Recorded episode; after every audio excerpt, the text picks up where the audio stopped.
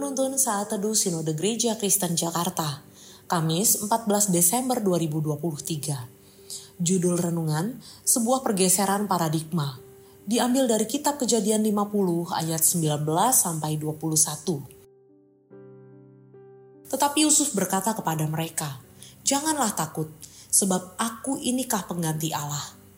Memang kamu telah mereka-rekakan yang jahat terhadap aku, tetapi Allah telah mereka-rekakannya untuk kebaikan dengan maksud melakukan seperti yang terjadi sekarang ini, yakni memelihara hidup suatu bangsa yang besar. Jadi janganlah takut, aku akan menanggung makanmu dan makan anak-anakmu juga. Demikianlah ia menghiburkan mereka dan menenangkan hati mereka dengan perkataannya. Kita semua tentunya sepakat bahwa ada banyak hal yang terkadang sulit kita pahami dari setiap kenyataan hidup kita kehidupan itu selalu menyimpan banyak kejutan dan kesulitan. Dengan tetap beriman akan menolong kita untuk menyikapi segala hal dengan bijak. Mari kita mengingat sejenak titik tersulit yang pernah Anda alami sebelumnya. Apa dampak proses berat itu bagi Anda saat ini?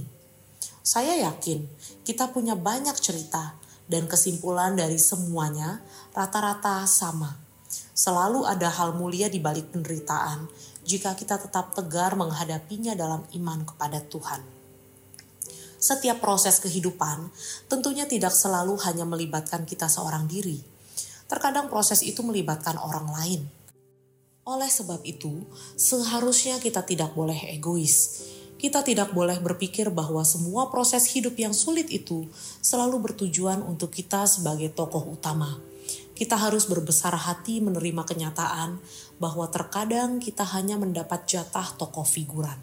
Artinya, terkadang Tuhan mengizinkan kita terlibat dalam masalah yang berat, tetapi untuk menyatakan rencana dan kehendaknya untuk orang lain. Kisah Yusuf ini adalah salah satu contohnya. Yusuf melewati banyak kenyataan hidup yang pahit.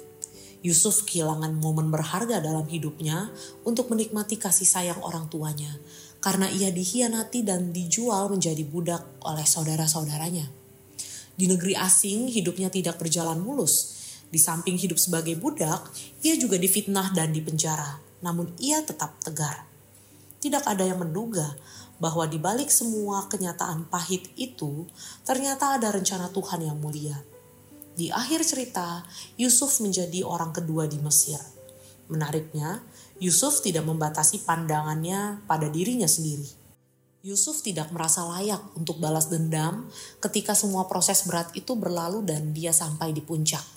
Dia malah memaknai perjalanan hidupnya dari sudut pandang rencana dan kehendak Allah.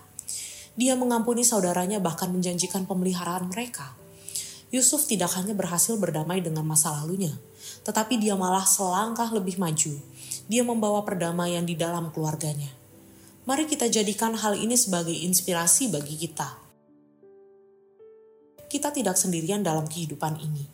Kita bukan pusat dari semuanya. Terkadang Tuhan memakai hidup kita untuk orang lain, begitu juga sebaliknya. Semua tergantung dari rencana dan kehendak Allah. Terpujilah Allah.